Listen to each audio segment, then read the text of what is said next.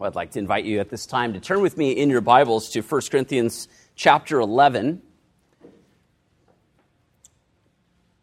First Corinthians chapter eleven, as we make our way through this letter, uh, we come to verse seventeen. I'd like to begin reading there uh, through the end of the chapter. So let us once again give ear to the reading of God's Word, First Corinthians chapter eleven, beginning in verse seventeen. But in the following instructions, I do not commend you, because when you come together, it is not for the better, but for the worse. For in the first place, when you come together as a church, I hear that there are divisions among you, and I believe it in part, for there must be factions among you in order that those who are genuine among you may be recognized. When you come together, it is not the Lord's Supper that you eat, for in eating, each one goes ahead with his own meal. One goes hungry, another gets drunk. What? Do you not have houses to eat and drink in? Or do you despise the church of God and humiliate those who have nothing? What shall I say to you? Shall I commend you in this? No, I will not. For I received from the Lord what I also delivered to you, that the Lord Jesus, on the night in which he was betrayed, took bread. And when he had given thanks, he broke it and said, "This is my body, which is for you. Do this in remembrance of me." In the same way also he took the cup after supper, saying, "This cup is the new covenant in my blood. Do this as often as you drink it, in remembrance of me.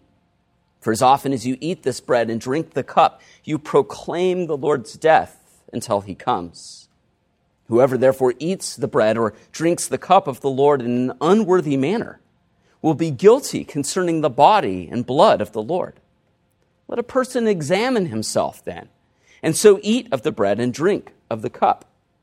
For anyone who eats and drinks without discerning the body eats and drinks judgment on himself. That is why many of you are weak and ill, and some have died. But if we judged ourselves truly, we would not be judged. But when we are judged by the Lord, we are disciplined, so that we may not be condemned along with the world. So then, my brothers, when you come together to eat, wait for one another.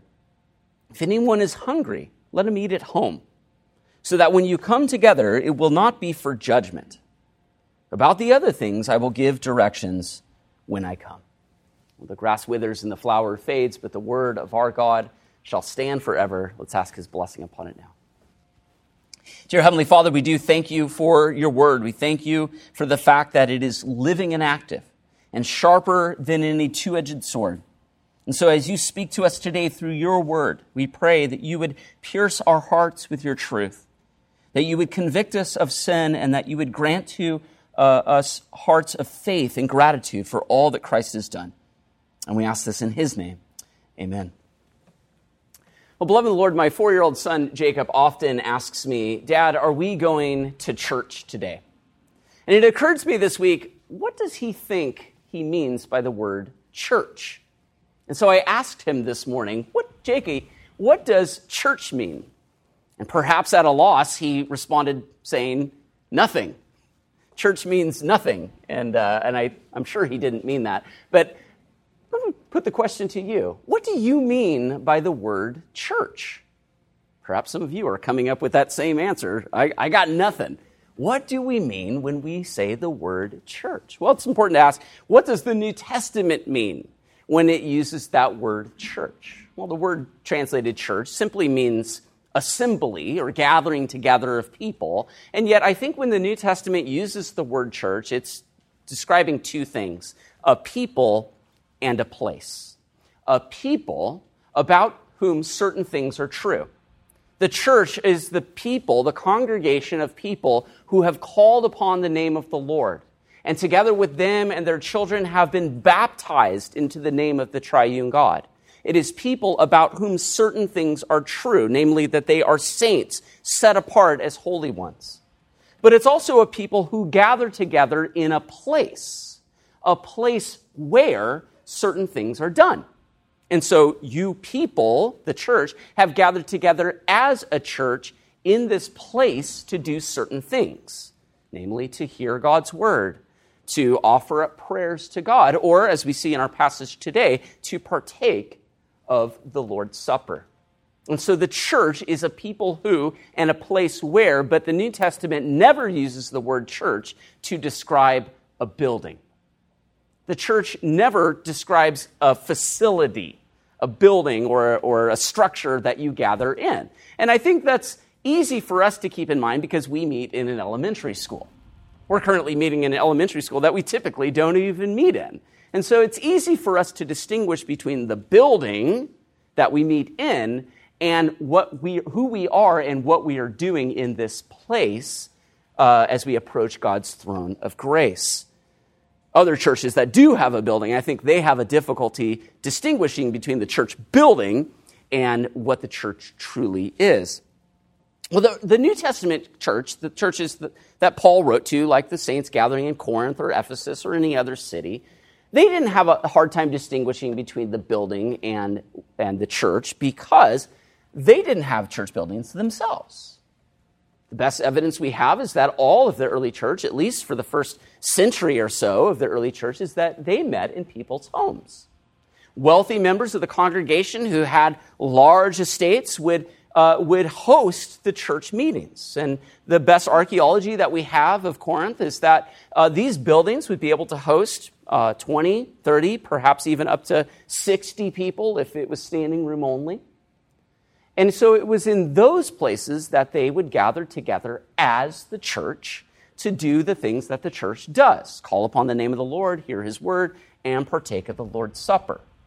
And yet I think it's the fact that they were gathering together in, in homes that presented a particular problem for them. As we see, the Apostle Paul distinguishes what you do at home with what you do in the church or as the church in our passage today. And perhaps there were some of those practices that were typically practiced in, in Roman culture in the home that were creeping their way into the church, and in particular, the way in which they celebrated the Lord's Supper. And so that's what we're going to be seeing today as we consider the Corinthians' abuse of the Lord's Supper and the serious consequences that came upon them as a result of that abuse. Keep in mind, the Apostle Paul, beginning in uh, verse two of chapter eleven, has started a new section where he is addressing issues concerning the worship of the church, how the church ought to conduct itself as it gathers together, as the people gather together in the place to do uh, the business of the church. And in general, it's interesting to note that the Apostle Paul started by commending the Corinthians. If you skip back to verse two of chapter eleven, he starts off by saying, "I commend you for remembering me and keeping the traditions that I imparted to you." And so Paul starts off by praising them for maintaining those traditions, that is the piety and practice that he handed on to them during his time in Corinth. Paul spent eighteen months there with the Corinthians, worshiping with them. And so there was a lot that they learned from the Apostle Paul, although, of course, as we'll see, they are in need of serious corrections on a number of issues. And although the Apostle Paul began by praising them, commending them for doing certain things, what we see in our passage today, that when it comes to their observance of the Lord's Supper, the Apostle Paul has no con- uh, uh, commendation. Uh, he has no praise at all because of the way in which they were severely abusing it. He says, when you come together, that is, come together as a church, it is not for the better, but for the worse. As a pastor, it's my duty to encourage people to come to church, and I always encourage them, look, no matter what, even if you come to church and you don't get anything out of the message or you don't feel better, it's it's for your benefit. Just come to church. I always encourage people to see to, to do that, and yet the Apostle Paul here, in writing to the Corinthians, he says that their assembling together of the church did more harm than good. It was not for the better, but for the worse. And the first and foremost, he says, because when you come together, there are divisions among you. Here we see again that division is rearing its ugly head. Division was the first serious issue that the apostle addressed in this letter to the Corinthians. And back in chapter one, that division, of course, was based upon party loyalty, that various uh, groups within the congregation would pledge allegiance to different apostles. One would say, I follow Paul. Another says, I follow Apollos. and there were divisions in the church based upon loyalty shown to various preachers or teachers in the church. And yet here, it's not the divisions that the Apostle Paul is describing in chapter eleven. It's not based on part, party loyalty to particular people, but divisions based upon socioeconomic distinctions. What we see in our passage is the difference between the haves and the have-nots. Those who have food and those who do not. That's what's dividing the church as they gather together. You see, the Church of Corinth, like all churches throughout the history of the world, had a diverse ethnic socioeconomic makeup. You had Jews and Gentiles. You had slaves and free.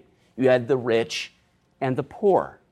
And yet, as we saw back in chapter one, the rich and the powerful were a minority within the church. Paul says, look at your calling, brothers. Not many of you rich, not many of you wise according to worldly standards, uh, but the majority were poor people in the congregation.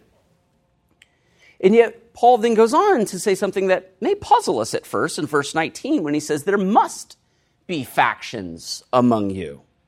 It's important to keep in mind that the Apostle Paul is not conceding to the fact that factions are unavoidable. But here I think what he's doing is describing the situation as the Corinthians saw it. If you look at, at, at life in this present age, it's clear that there's always going to be people who have money and people who don't. There's always going to be the haves and the have-nots. Even Jesus told, told us, the poor you always have with you. This is a fact of life in this present age. And so the Corinthians probably were saying, look, these things are going to happen. Factions are unavoidable. There's always going to be the haves and the have-nots. And yet here Paul turns that argument on its head by saying the fact that there's always going to be somebody less fortunate than you gives you an opportunity as a Christian to prove the genuineness of your faith by how you treat them. See, the Lord gives us opportunities to love and serve our neighbor. And, and so these distinctions that happen in everyday life are opportunities for us to show the genuineness of our faith by how we treat our neighbor, and in particular, with regard to the Lord's Supper. That's what Paul calls uh, communion in verse twenty. He calls it the Lord's Supper. And that word translated Lord is, is, a, is a, actually a very rare term in the New Testament. The, the way in which it's uh, there in the Greek, it makes it more than just a meal about Jesus or a meal instituted by him. It's not just the supper of the Lord, but it is it, it, it describes the fact that the, the supper is his own personal possession. His own personal possession. It is a meal where the Lord is present as host. Those of you who were with us when Doctor Baugh was preaching from Revelation chapter one, and, and where John describes how the fact that he was in the Spirit on the Lord's day. It's the same exact Greek word there. Those are the only two instances where you see this unique construction of that word Lord. It, it, it's it's a, a way of describing something that belongs to him. He used the example of, in the ancient world, if you ate at the king's table and you would see the king's cup, it was something that belonged to him as his own unique personal possession. Well, here we see it's the Lord's Supper where he is present as host and he's sharing it with us. It's also interesting to note the the way in which we can tie together those two occurrences of that unique word, Lord, Lord's Supper, Lord's Day. We see that the saints gathered together on the Lord's Day in order to partake of the Lord's Supper. And yet, the Apostle Paul in verse twenty says, when you come together, it's not the Lord's Supper that you are eating. Now, this would come as a surprise to the Corinthians because that's precisely what they were gathering together to do. That's precisely what they thought they were doing when they came together as a church. They thought they were observing the Lord's Supper. And yet the Apostle Paul says, look, no, because you are abusing the supper, because your abuse of the supper was so egregious, it can no longer be called the Lord's Supper. It's not his because they're abusing it so much. Rather than taking up the cup of blessing, they were eating and drinking judgment upon themselves. And so I think it's helpful for, to ask it, uh, for us to ask at this point, what on earth were they doing? What were they doing uh, to abuse the supper so much that Paul says, you're not even eating the supper anymore? Well, we see Paul describe their actions in verse twenty-one. He says, in eating, that is, in the in the act of partaking of the Lord's Supper, each one goes ahead with his own meal. You see, in the early church, they observed the Lord's Supper slightly different than us. They would have not just they, they would not just partake of bread and wine like we do, but they would have entire meals. They called these agape meals, love feasts. Uh, Jude describes that in Jude one twelve. And so they would have entire feasts, entire meals, gathering together, probably in the evening when we typically have supper, which is the main meal of the day. They would gather together, they would have a feast, at uh, during which, during the feast, they would take the elements of bread and wine, consecrate them, and partake of the supper together. That's why Paul calls uh, the Lord's Supper the table of the Lord in uh, chapter ten. And in order to provide the, the meal, the food for this meal, each one would bring his own meal. That's why Paul describes it. He says, you have your own supper that you take. Each one would provide his own meal for himself. And yet what happened in Corinth is that rather than sharing your meal, like a potluck, rather than sharing your meal, especially with those who do not have any food, each one who had food would devour it in front of the other. That's what I think how a better way of translating each one goes before with his meal. It's it's not like they're just eating before they should. No, they're devouring their meal right in front of the other people who have uh, nothing to eat. And I think this circumstance is, is made even worse considering the fact that we have good reason to believe that during the time of Paul's writing this letter, there was actually a grain shortage in Corinth. Paul probably referenced that grain shortage back in chapter seven when he talked about the present distress. And, and this, this shortage, this grain shortage, would exacerbate the divide between the haves and the have-nots.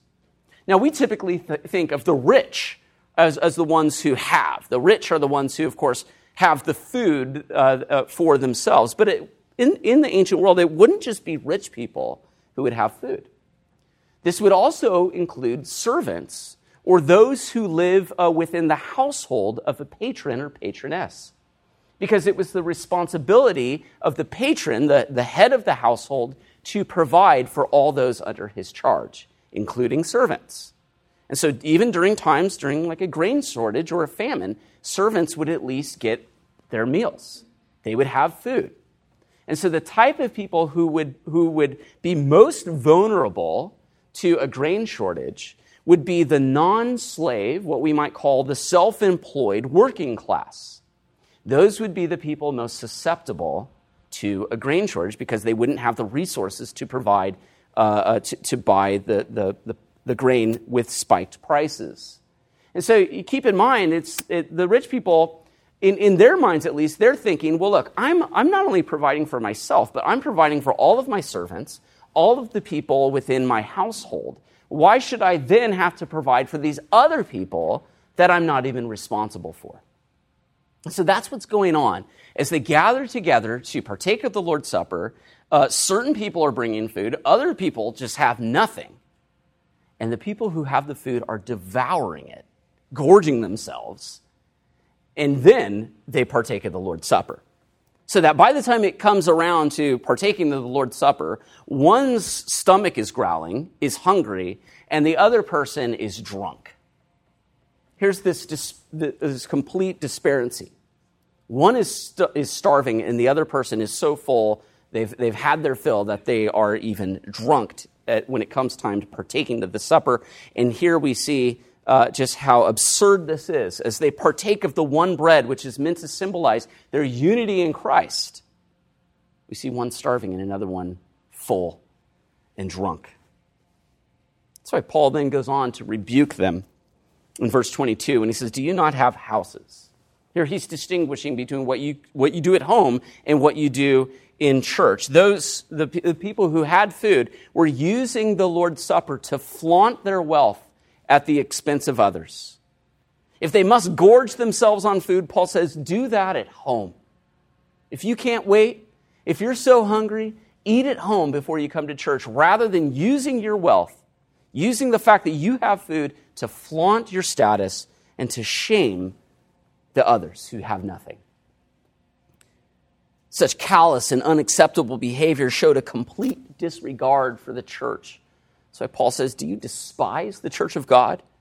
This isn't some private social club. It's the church of God, which he purchased with his own blood. And we ought to treat our brothers and sisters in Christ accordingly.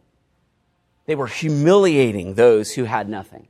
The brother for whom Christ died were humiliated and left uh, uh, left hungry as the others were just stuffing their mouths.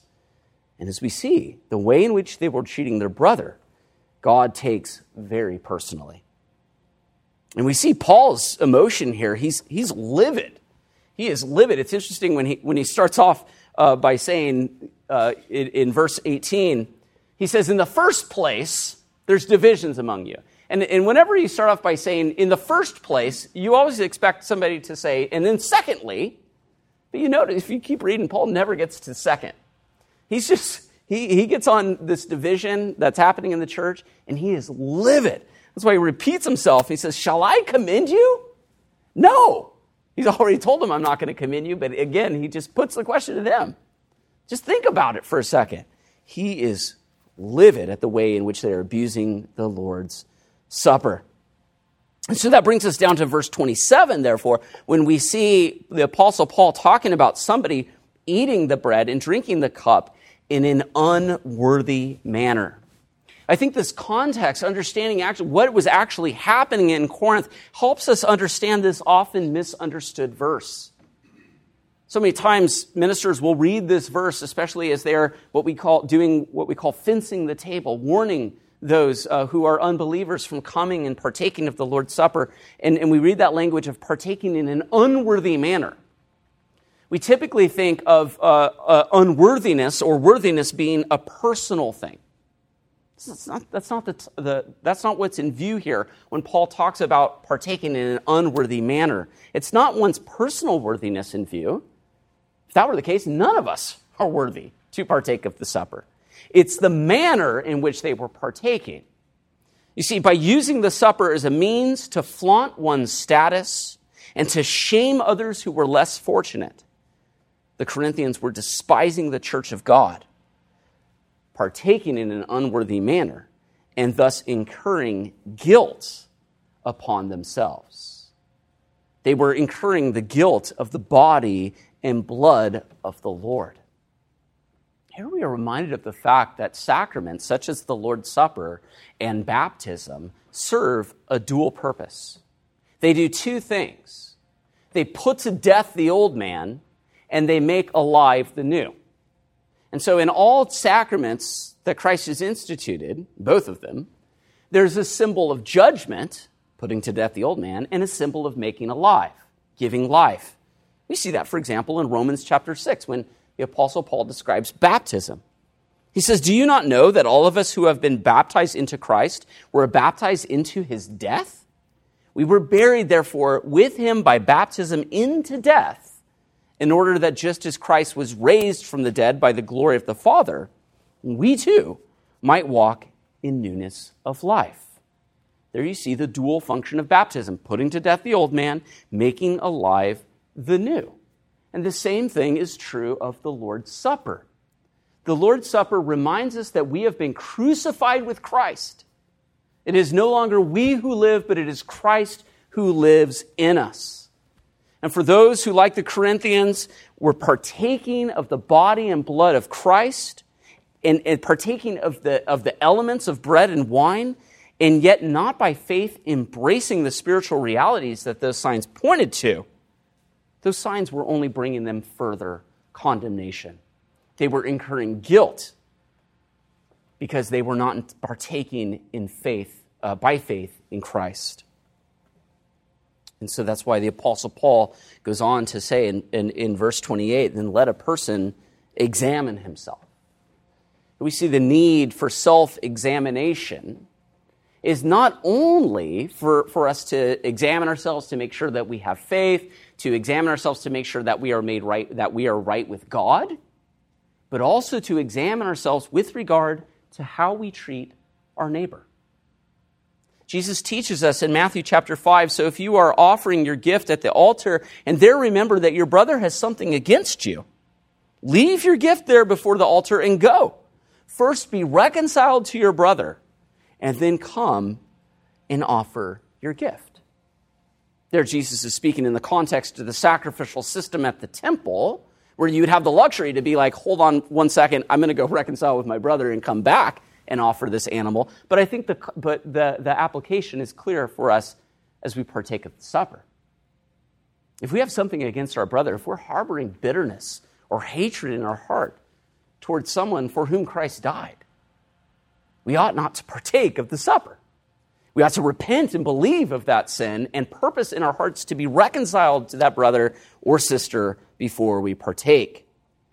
And, and, and this is, by the way, when the Apostle Paul speaks about the need for self-examination, the need to be able to discern the body, and we'll talk about what, what that means, uh, which, by the way, this is why we require that our youth make profession of faith before coming to the table.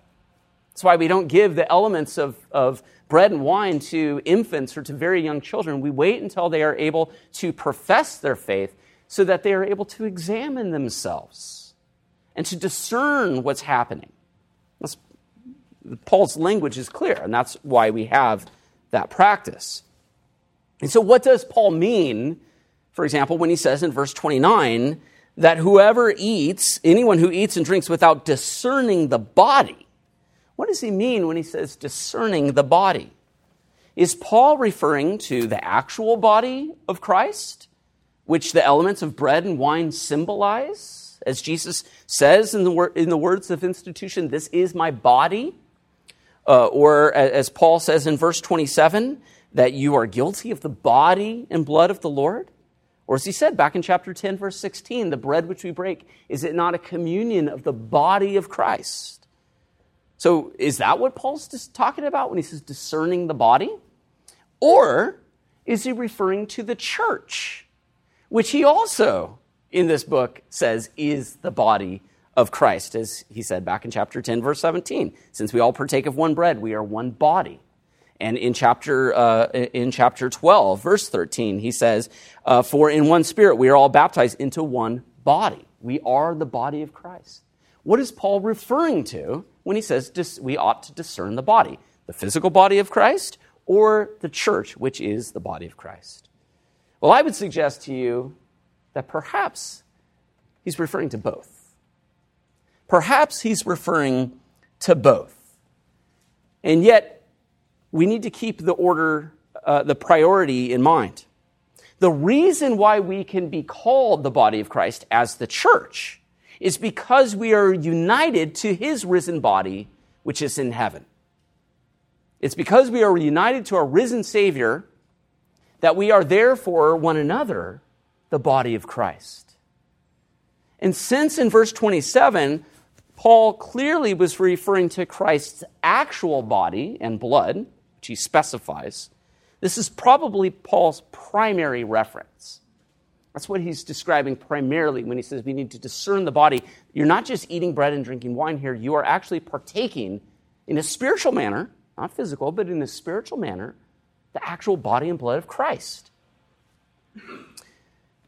And and as and uh, since we don't have time today, my plan is next Sunday to go back and to look at verses twenty-three through twenty-six, the words of institution, which I read every Sunday for us. My plan is to go back and to look at those verses and to really dig into and understand what we describe, what the Lord describes by partaking in remembrance of him and proclaiming the Lord's death as we partake of the supper. But in short, for now, keep in mind that by, by partaking of the body in remembrance of him, by discerning the Lord's body, we proclaim his death and thus conform our lives more and more after his image. As we partake in remembrance of Christ, we bring to the forefront of our mind what Christ has done for us, and then we act accordingly.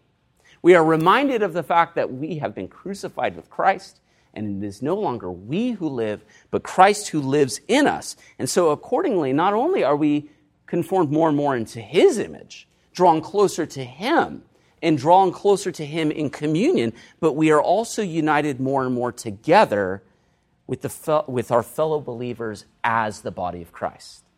And so it's not an either or, it's a both and. And yet primarily it's because we are united to Christ who is in heaven that we are therefore united together uh, as the body of Christ here on earth.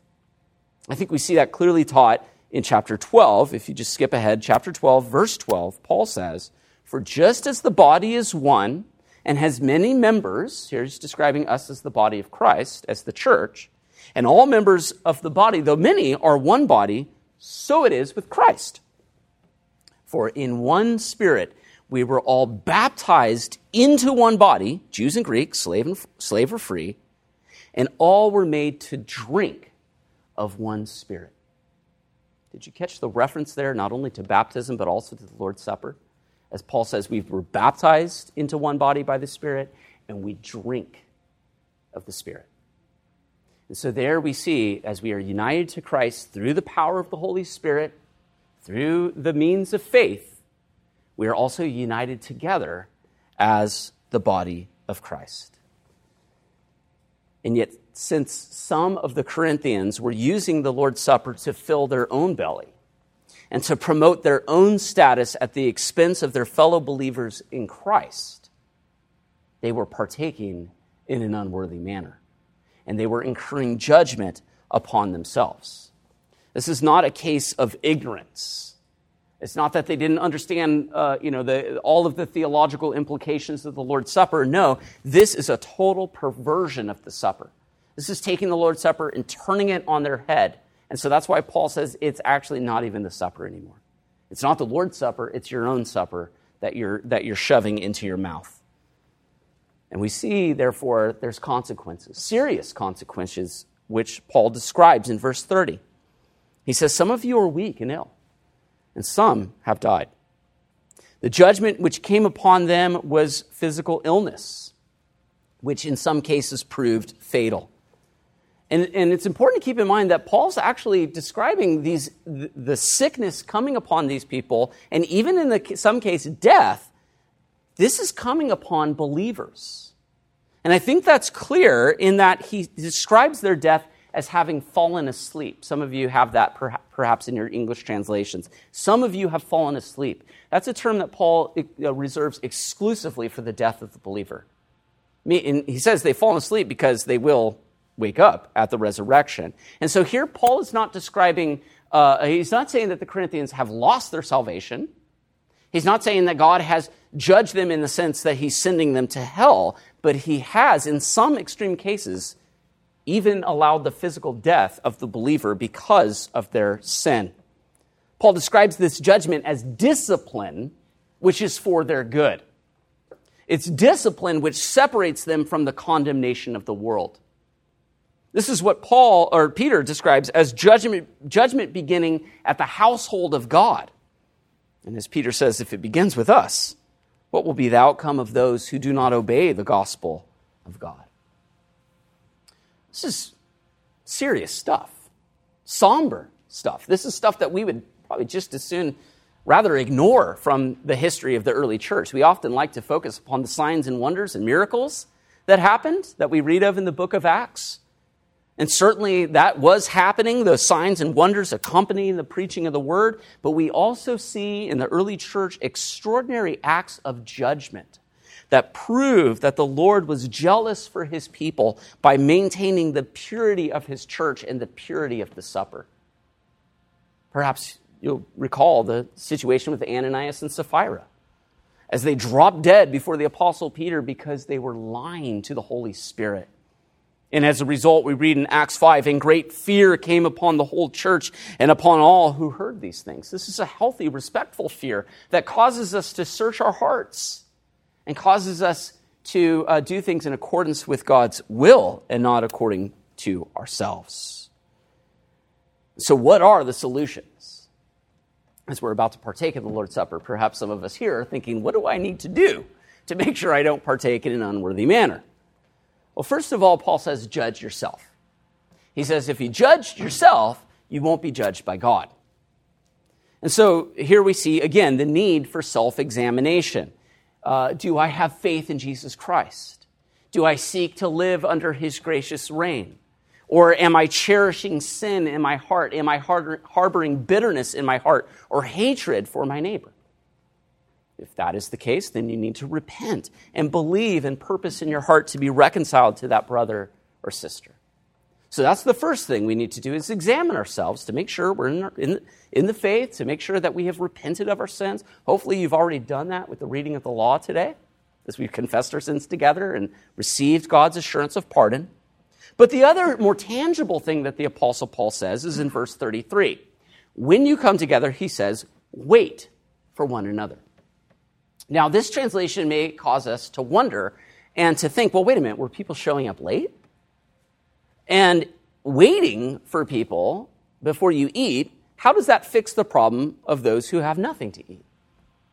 This has caused a lot of commentators, a lot of, uh, they, they've been perplexed at this too. But I would suggest to you a better way to translate Paul's advice in verse thirty-three is found in the footnote, at least of my Bible, where a, another way of translating this is, when you come together, he says, share with one another. Share with one another. Well, that makes sense. And that solves the problem. For those that have, they ought to share with those who have not. Those that were gorging themselves on food and, and over imbibing, they ought to share with those who have nothing. It's a very simple and yet profound solution to the problem. Sharing, and in so doing, they show the love of Christ. They show uh, the right way in, in which they ought to treat their brother as they approach the Lord's table to partake together as the one body of Christ. And if they do this, the Apostle Paul says that when you come together, it won't be for judgment, but it'll be for good. See, Paul desires their assemblies to be for the better and not for the worse. And there's much more that the Apostle Paul has to say, but he says those things will have to wait until when I come. But as we uh, prepare to partake of the Lord's Supper today, let us keep in mind that this is a table of blessing. This is something that the Apostle Paul wants us to partake of. He says, let a man examine himself, and so let him eat of the bread and drink of the cup. You see, this is the Lord's Supper that he is here present with us as host in order to strengthen our faith and confirm his love for us. Amen? Let's give thanks.